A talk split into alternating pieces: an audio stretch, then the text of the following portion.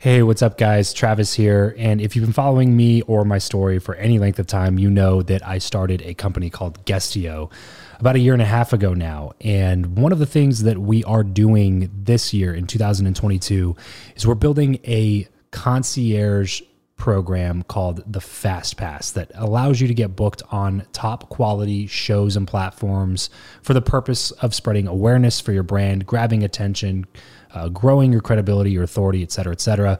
And so, if you are listening to this right now and you are a seven figure plus entrepreneur and you have a budget to bring in traffic, attention, credibility, authority to your brand, then this might be a really great program for you. Just head over to travischappell.com slash 10K. Why 10K? Because we guarantee in this program that you're going to be able to speak in front of 10,000 people within 90 days. Okay, 10,000 people within 90 days. Imagine getting on a stage in front of 10,000 people to share your message, your story. Well, that's exactly what we are doing inside of this program through virtual stages like podcasts or virtual events or YouTube channels or blogs you name it, we are working with it and we are trying to get you booked on those platforms. So travischappell.com slash 10x. There's a quick application there. And then right at the end of that application, it'll prompt you to set up a phone call where you'll jump on a call with me and we'll talk through whether or not you're a great fit for this program please act fast on this. Do not wait because we were only taking on one or two clients a week due to uh, constraints with our team and the limited supply of high quality shows and platforms that are out there in the market. So if that's you, and you're really wanting to explode your brand in 2022, head over to travischappell.com slash 10K, fill out the application, schedule a quick phone call, and you and I will chat really soon about whether or not this would be a great fit for you. Thanks, guys. Talk to you soon. Build Your Network, episode 123. Hey, this is Dave Burkus, author of the new book, Friend of a Friend. And if you want to learn a better way to network, strengthened by science, but put into practice by my man, Travis Chappell, you need to be listening to the Build Your Network podcast. You have the ambition, the knowledge, and the experience, but still lack those relationships necessary for achieving true success. Welcome to Build Your Network, your guide to growing your inner circle, increasing your influence, and assisting others in reaching their goals. This is networking the way it should be. Brought to you by your host, Travis Chappell. What is up, and welcome to the one and only show that brings you tips and tricks on networking from the best experts around three days a week. Although they may not all be in the same field, every guest that comes on the show has one very important thing in common. They believe, as I do, that building relationships is crucial to achieving success in life. I cannot wait to introduce you to today's guest. But first, if you have not done this already, please go ahead and schedule a quick chat with me. I would love to talk with you sometime just for 10 or 15 minutes over the phone. Um, head on over to buildyournetwork.co forward slash FB. And in the pinned welcome post in the top of my Facebook group, you'll see a link that goes directly to my calendar. And there you can schedule a quick chat. Love to talk with you sometime. So I'll catch you there or I'll catch you in the Facebook group. And now let's go ahead and chat with today's guest, David Burkus. David is a best selling author, a sought after speaker, and associate professor of leadership and innovation at Oral Roberts University. His forthcoming book, Friend of a Friend, offers readers a new perspective on how to grow their networks and build key connections, one based on the science of human behavior, not rote networking advice. He's delivered keynotes to the leaders of Fortune 500 companies and the future leaders of the United States Naval Academy. His TED Talk has been viewed over over 1.8 million times, and he's a regular contributor to Harvard Business Review. David, thank you so much for coming on the show, man. Welcome. And then why don't you go ahead and tell us something that you're most excited about right now? Yeah, thank you so much for having me. I guess I'm probably most excited about, you said author earlier, the new book, Friend of a Friend, is out. And it's probably what's most exciting. It's been out for a little while now. And so people are on like Twitter and LinkedIn and Facebook sending me pictures of them reading the copies and stuff, which is, is really cool to see. I mean, not only the people are reading it, but also how it sort of resonates through kind of my own network too, which is a lot of fun. Yeah, totally, totally. It's kind of like your child, so it's really cool to probably like see it in fruition. You know what I mean? That's really yeah, no, totally. Although, don't tell my wife that. I think she'd probably have a problem with me equating it to a child. But yeah. you know, yeah, yeah. I just won't share this to your timeline after. Yeah. well, cool, man. So it was really funny because Dave and I were talking a little bit before the show started. As all of you guys know who listen to the show frequently, I usually spend the first ten or fifteen minutes just talking about what the guest is good at, what their expertise is, and then we'll talk about networking later on in the conversation. So this is going to be a unique interview because if you didn't catch it, David's new book, Friend of a Friend, is all about growing and building your network, doing it the right way. And I like that little phrase in there. It's not about the rote networking advice that, you know, is just like all thrown around all the time. So it's more the science of how to network, which is really, really cool. So we'll go ahead and jump right into the conversation about networking here, David. And this is the way that I start off every single conversation. This is the question that I ask to get the conversation rolling in that direction. And then we'll uh, jump right into the rest of it. Do you believe that what you know or who you know is more important and why?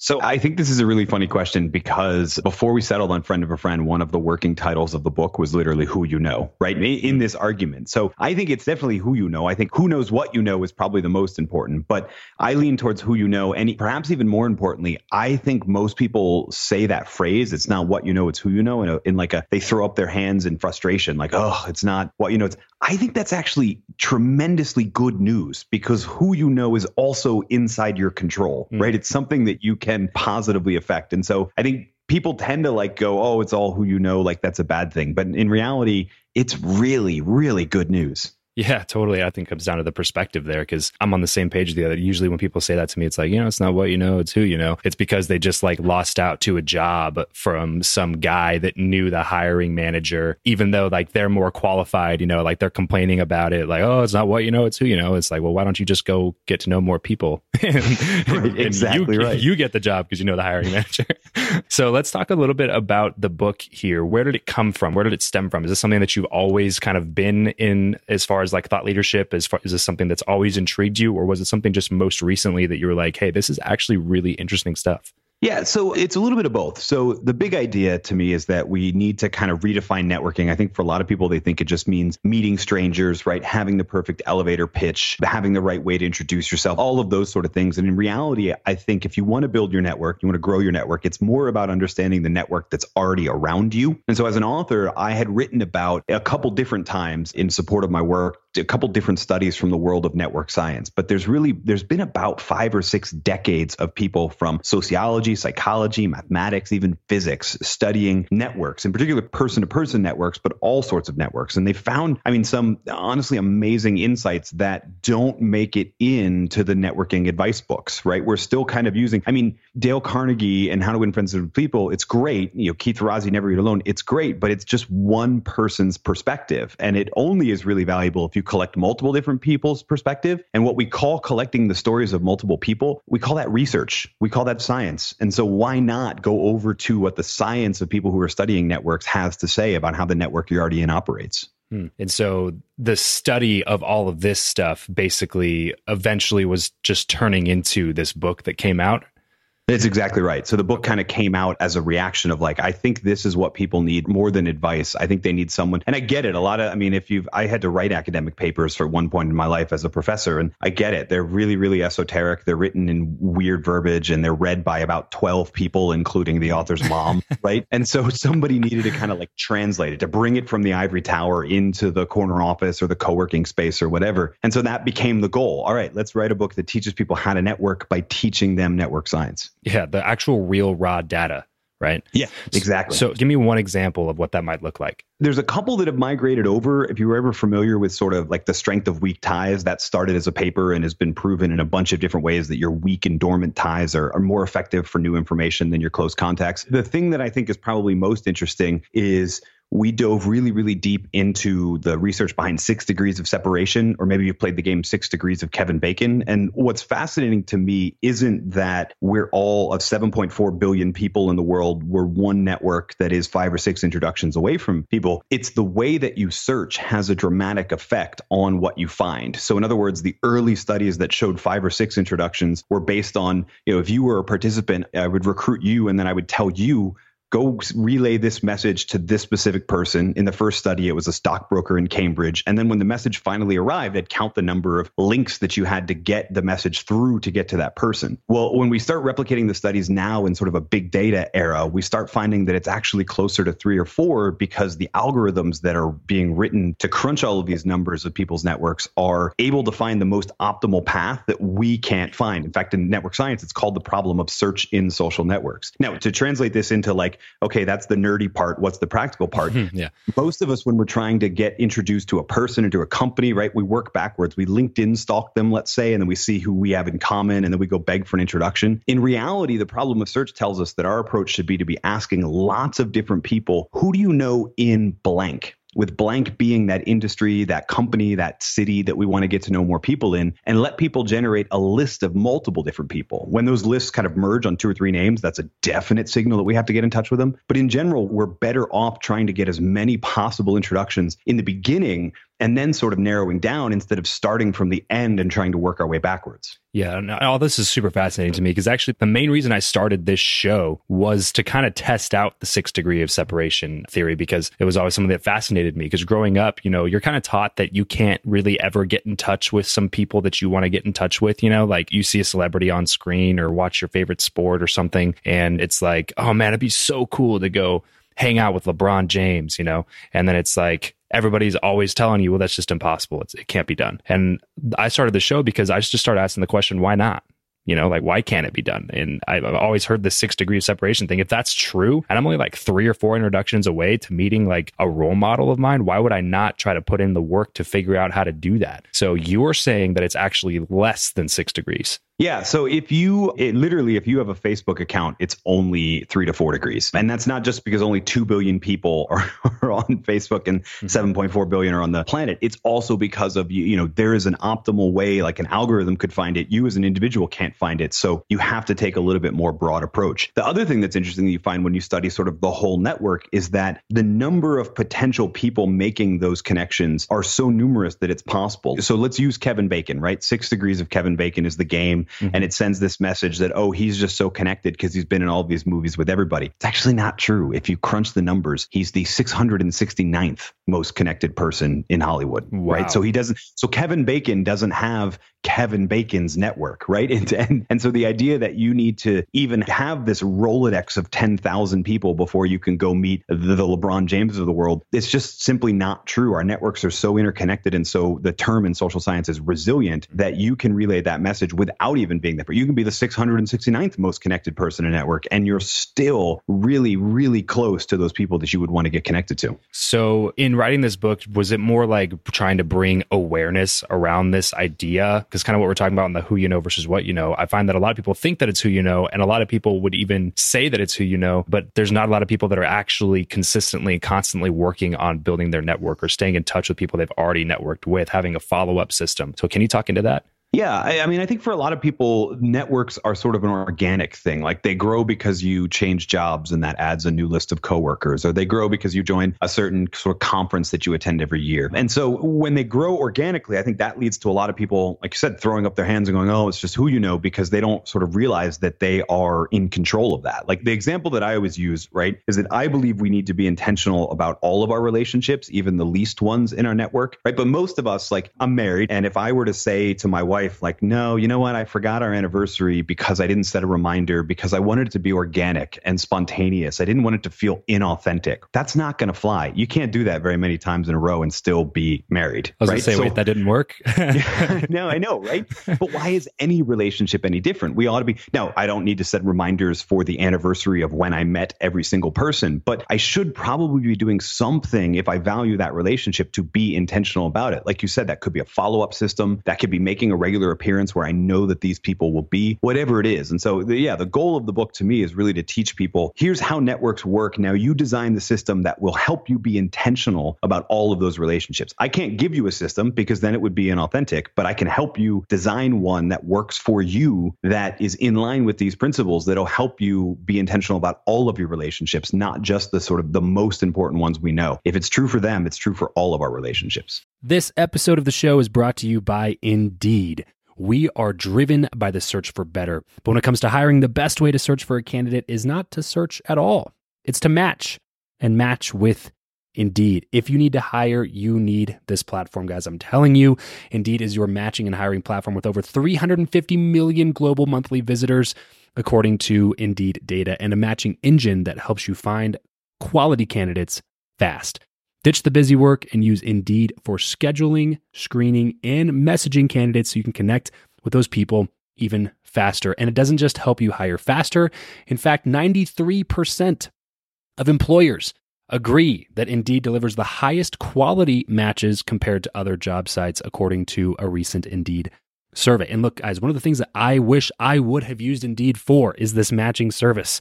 You can search and search and search and search and search all day long, but to actually be presented with quality candidates, like like like hiring a a recruiter for you that's presenting people that has actually done the work to vet them and uh, bring quality people in front of you that work by itself is uh, the fact that it's done by a software instead of like a team of high quality recruiters is is pretty insane. So they leverage over 140 million qualifications and preferences every single day, which is why Indeed's matching engine is the best one that you can use. It's constantly learning from your own preferences. So the more you use it, the better it gets at doing the job for you. Join more than 3.5 million businesses worldwide that use Indeed to hire talent fast. And listeners of this show will get a $75 sponsored job credit to get your jobs more visibility over at indeed.com slash Travis. Just go to indeed.com slash Travis right now and support this show by saying you heard about Indeed here on the podcast. Indeed.com slash Travis. Terms and conditions apply. If you need to hire, you need Indeed. So, when you're going out to try to quote unquote build a network or just increase your personal inner circle, would you say that it's harmful or hurtful to seek out people that are in the field that you're in specifically? Is there a season for everything and you should seek those connections out and then switch to another thing to bring in other perspectives? What does that look like? Yeah, so, so we actually wrestle with this in the book. There's two chapters that are very deliberately next to each other. One is called Seek Out Silos, is literally that idea of, you know, you do need a community of people who are a community of practice. Uh, my friend Jeff Goins calls it a scene, right? You need that cluster of people that can help you develop and grow. Mm-hmm. At the same time, the other chapter is talking about this concept in network science called structural holes. As people get closer and closer to each other, and as you get more deeply embedded in that one community, every new connection you make becomes redundant. Everybody starts to just talk to each other, think alike, act alike, etc. And the people that provide the most value in a network are actually the people that bridge the gap between two different clusters. The, the proper term in network science is a structural hole created when those two groups cluster towards each other. And the mm-hmm. brokers, the people that build a bridge, actually unlock the most amount of value. The delicate part is knowing sort of when you've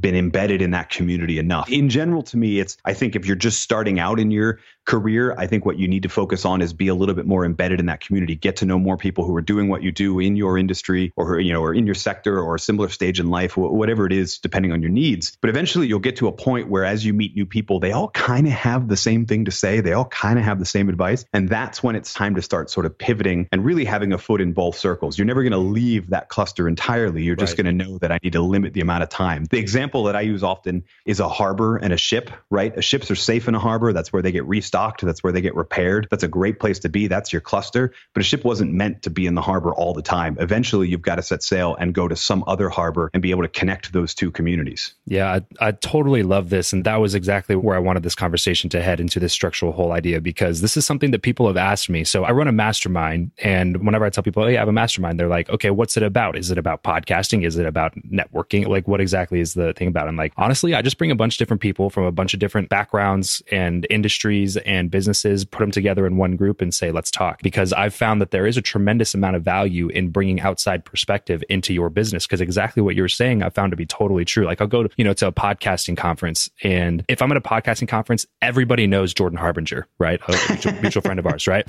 Everybody yeah. knows who the guy is. So it's like, oh, you know, Jordan Harbinger. It's like, oh, yeah, yeah. Well, he was talking about blah, blah, blah, blah. But what I found really fascinating was that when I started branching off and going to some other conferences that weren't strictly podcasting, it was like, you know, Jordan Harbinger from, you know, the Art Charm or now the Jordan Harbinger show. And they're like, no, no, I don't know who that is. And it was like, initially, it was just mind blowing to me. I was like, wait, you don't know who that is? You don't know who John Lee Dumas is? You don't, you know what I mean? Like, it was like this total disconnect there. But then I would mention like Kevin Harrington or Grant Cardone or a sales giant or, you know, venture capitalist. And it was like, oh, yeah, totally. I follow that guy. I, you know what I mean? I, I'm always following that guy's content.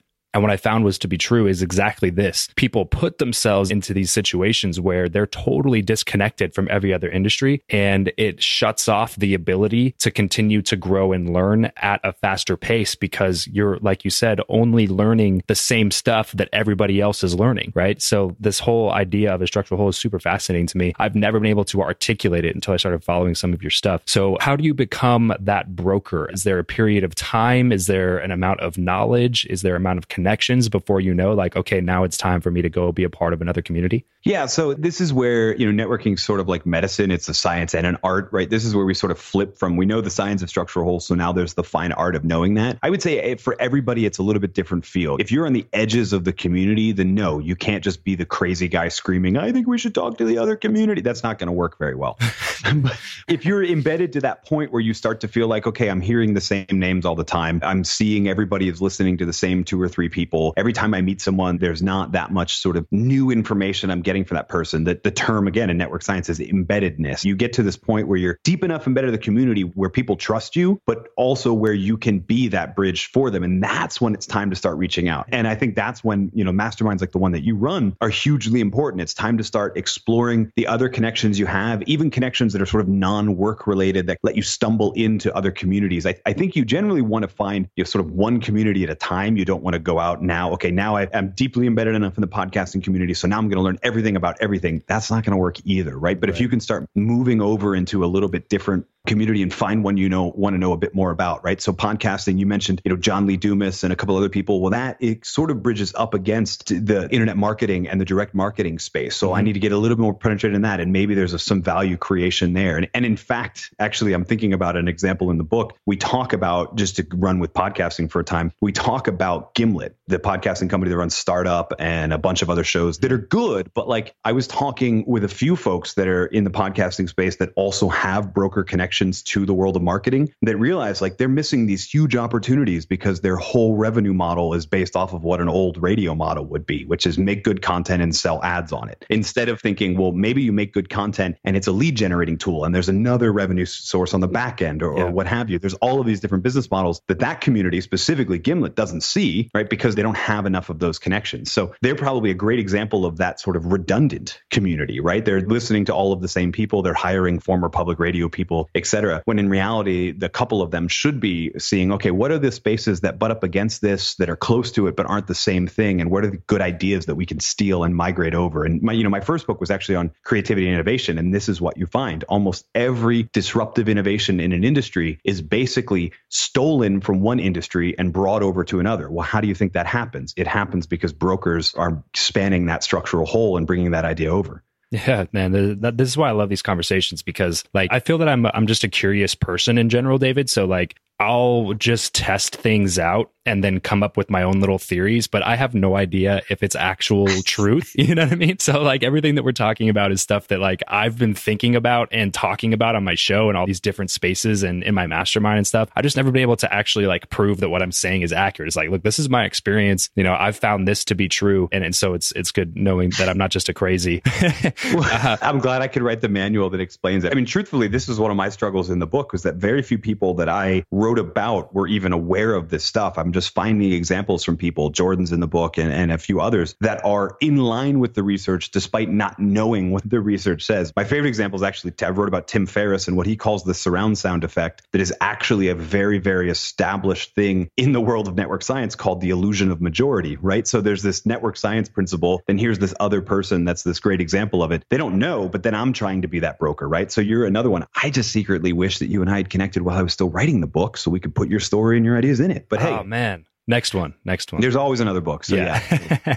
yeah, totally, totally. So talk to me about this idea of super connectors because this is something that's, that's that's really fascinating to me. Is this the person that bridges the gap between the communities? This person that fills that structural hole, or is this like a totally separate concept? So sometimes but not always, right? That's the lesson of Kevin Bacon is you don't actually have to be the most connected person to be a bridge. Anybody can be. Superconnectors are more likely to be one. So a superconnector in a network science terminology, this is a term that interestingly enough migrated from the world of science to the world of the sort of networking advice books, but got misinterpreted and is often referred to as that person that is the linchpin of the community. That can be true. It's also not true. In general, in network science, we use the term superconnector to refer to anyone that has a disproportionate number of connections. So we tend to think think of when you think about your network, you tend to think of like, okay, here's mine and it's above average or it's below average. But average, even using the term average, implies the fancy term is a normative distribution, right? An inverted U, if we were to graph the number of connections that every person, every listener to this show has. When I say average, people think that it's an inverted U. In reality, it's actually a power law. It's a Pareto principle. It's an 80 20. There are certain people that have exponentially more connections than other people. We call those people super connectors. And the real lesson of super connectors isn't that they connect a community. The real lesson of it is that these are literally the people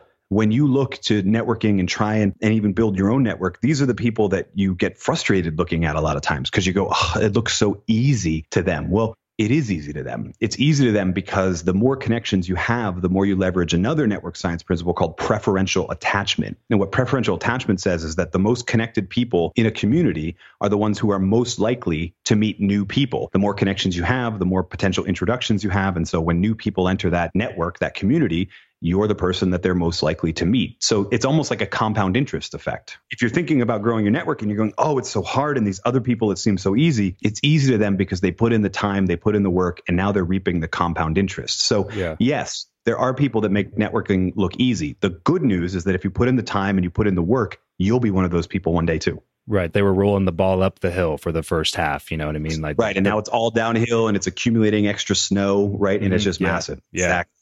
Yeah, totally. So this whole concept, man, is so cool to me. So if you're sitting out there and this is something that you're like, man, I'm just not a good network, I'm not a good connector. I would think that most people, when they first start, are not very good at it anyway, and they tend to be the guy that shows up to the networking event and has like a thousand hot off the press business cards because he ran out of the thousand that he had yeah, with, before with the last event. By to print at the bottom. Yeah, yeah, yeah, yeah, totally. I call him networking Ned. he's just a total stereotypical like networking douche douchebag that shows up and like chucks business cards at you, throws up an elevator pitch, and then asks for business and moves on to the next person. What are some ways that we can tell that we are that person? And how do we avoid being that person?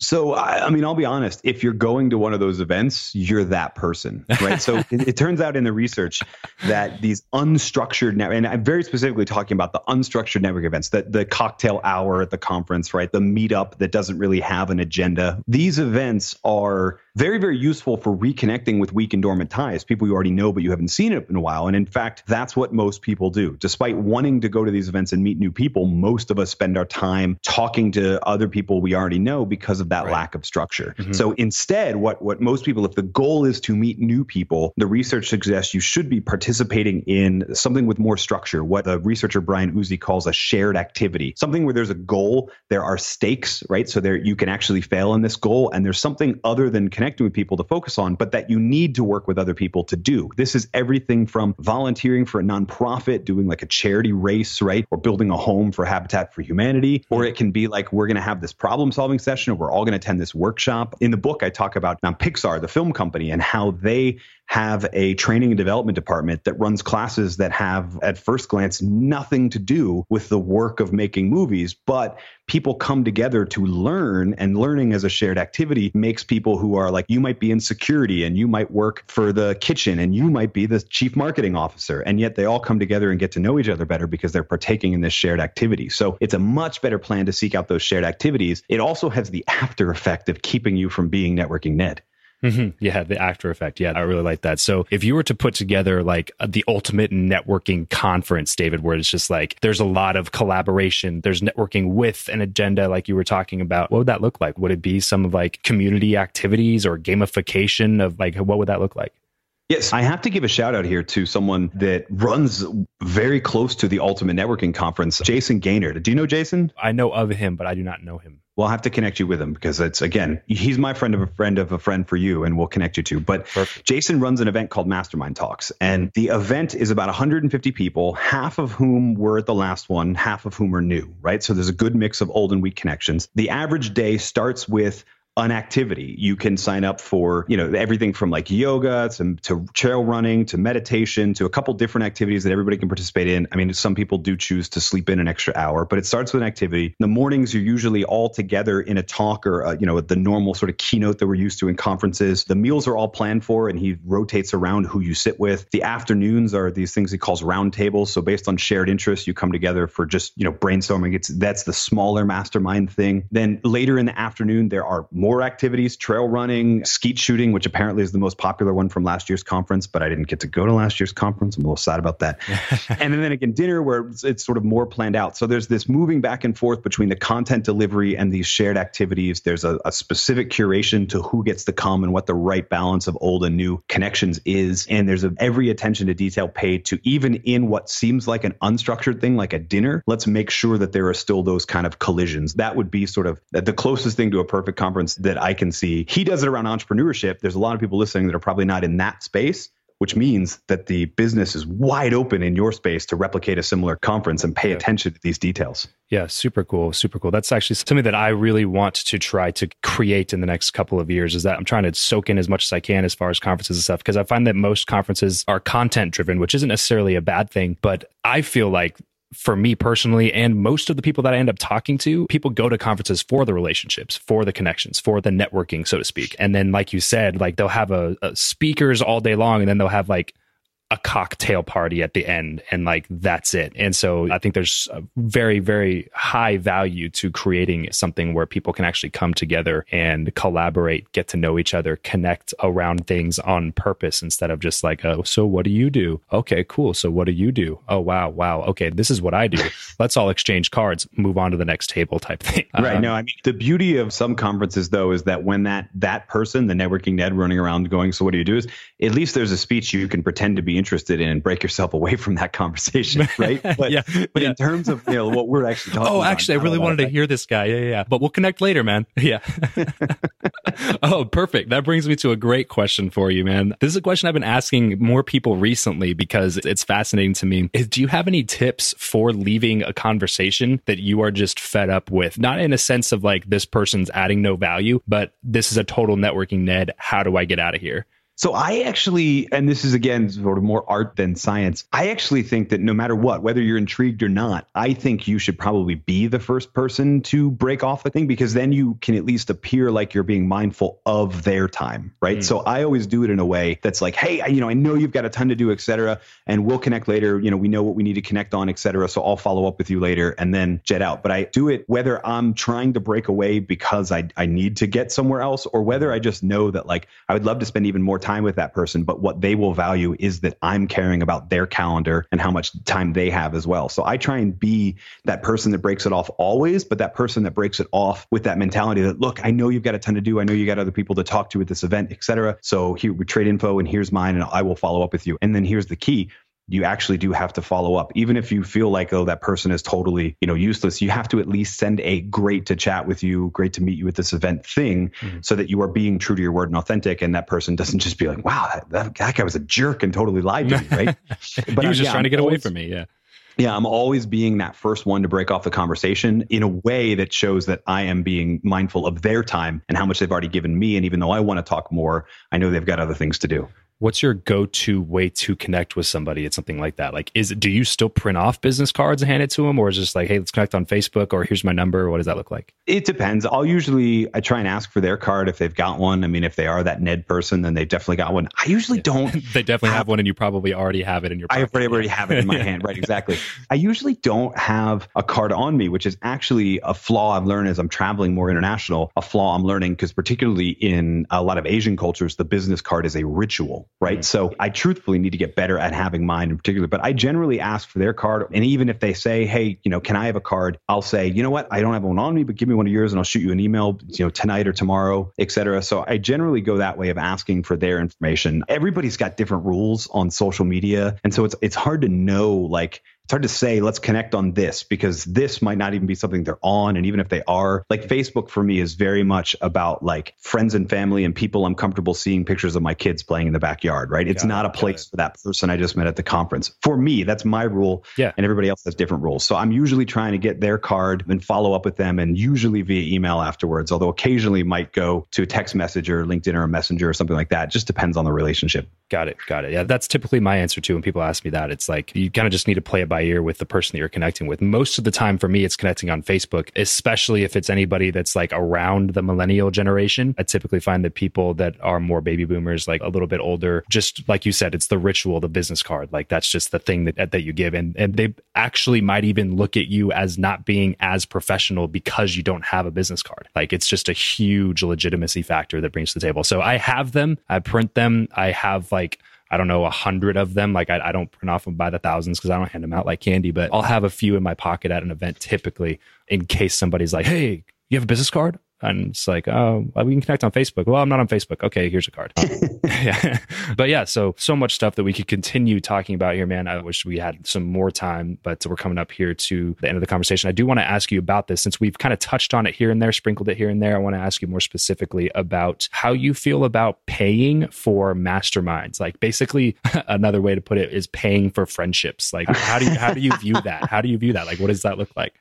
I'll say this I have a hard time mentally with the idea of paying for masterminds. Mm-hmm. However, I also know that masterminds require a skilled and trained facilitator, and mm-hmm. that's what you're really paying for. You know, I've been a part of masterminds that are unpaid and nobody wants to lead. I've been a part of unpaid ones where somebody was fantastic, and I've been a part of paid ones where somebody was a terrible facilitator and I thought it was a waste of money, mm-hmm. and then ones where somebody was fantastic. So it's not, to me, it's not that you're paying for the friends, you're paying for that facilitator, and that person is good and definitely worth paying for. Yeah. And you're getting around other people who also can afford to drop that much money on it, but not also can afford to, they value connections and relationships enough in order to drop that much money on something like that. Whereas a free mastermind, I mean, you get what you pay for. You know, like if you're going to join a free mastermind, you're in a mastermind with a bunch of other people who also can afford a free mastermind, who also value like relationships that are free. You know what I mean? Yeah. Um, so I think that not only does everybody else get more out of you, but you get more out of everybody else because you're all like in it to win it type of a mentality. But cool. So I just wanted to ask that real quick before we move into the last segment here, something I like to call the random round. Just a few really quick random questions with some quick random answers. You ready? Yeah, let's go for it. This is the random round.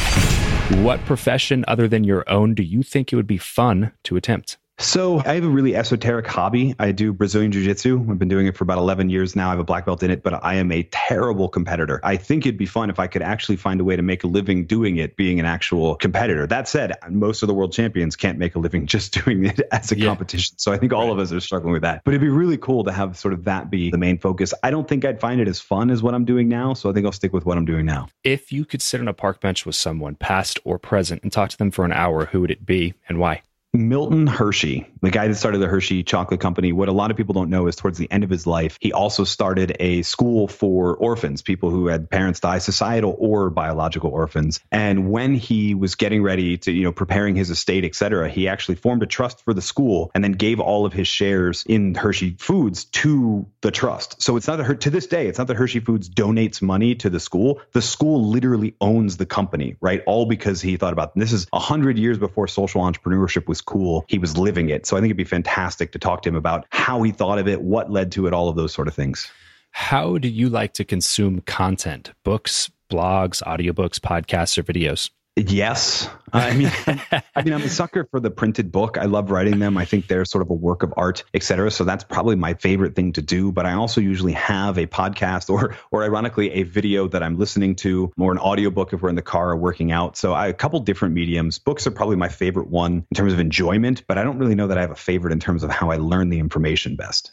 Give me one book that you've read recently that you would recommend and one podcast you listen to often that you would recommend. Well, we already talked about the Jordan Harbinger show all of the time. Probably Ryan Hawk has the Learning Leader show that's pretty solid. There's also this guy, Travis Chappell, that runs this thing about networking that's a pretty good show. Yes. Uh, in terms of books, I'm having to look over at my bookshelf and figure out probably I haven't read it recently. I re, I try and read it every couple of years, but Roger Martin has this book called The Opposable Mind, which is all about how do you actually reconcile two opposing thoughts, two strategies, two business models in your mind and find that rather than the either or, how do you actually find the yes and that Stephen Covey talks about? And that's a phenomenal, like mind-blowing book. Give us a glimpse of your morning routine. I wake up between five and six in the morning when I get kicked in the face from the six-year-old or the four-year-old.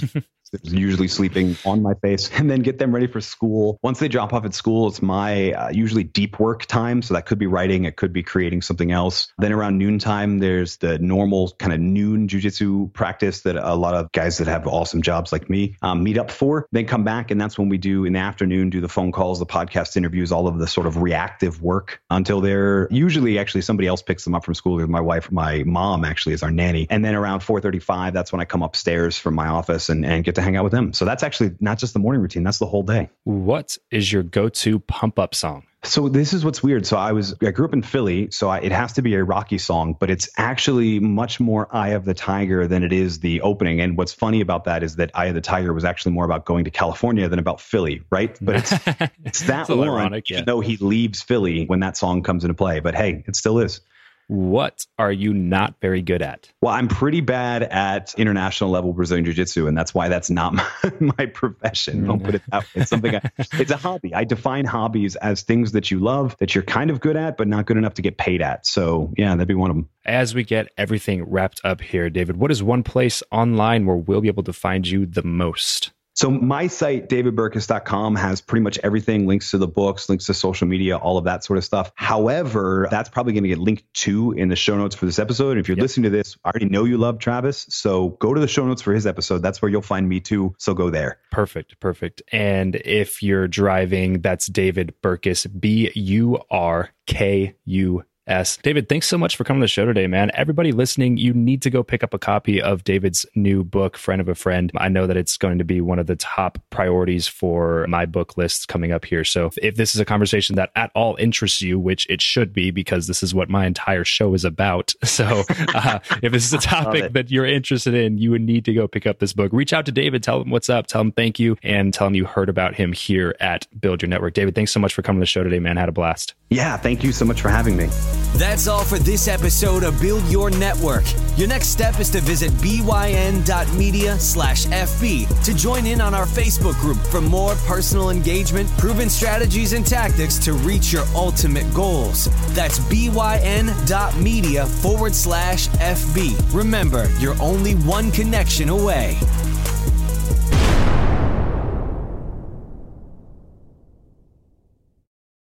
For the ones who work hard to ensure their crew can always go the extra mile, and the ones who get in early so everyone can go home on time, there's Grainger, offering professional grade supplies backed by product experts so you can quickly and easily find what you need.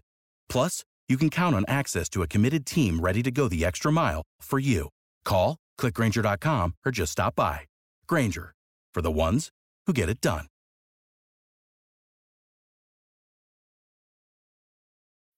When you need mealtime inspiration, it's worth shopping Kroger, where you'll find over 30,000 mouthwatering choices that excite your inner foodie. And no matter what tasty choice you make, you'll enjoy our everyday low prices, plus extra ways to save, like digital coupons worth over $600 each week. You can also save up to $1 off per gallon at the pump with fuel points. More savings and more inspiring flavors make shopping Kroger worth it every time. Kroger, fresh for everyone. Fuel restrictions apply.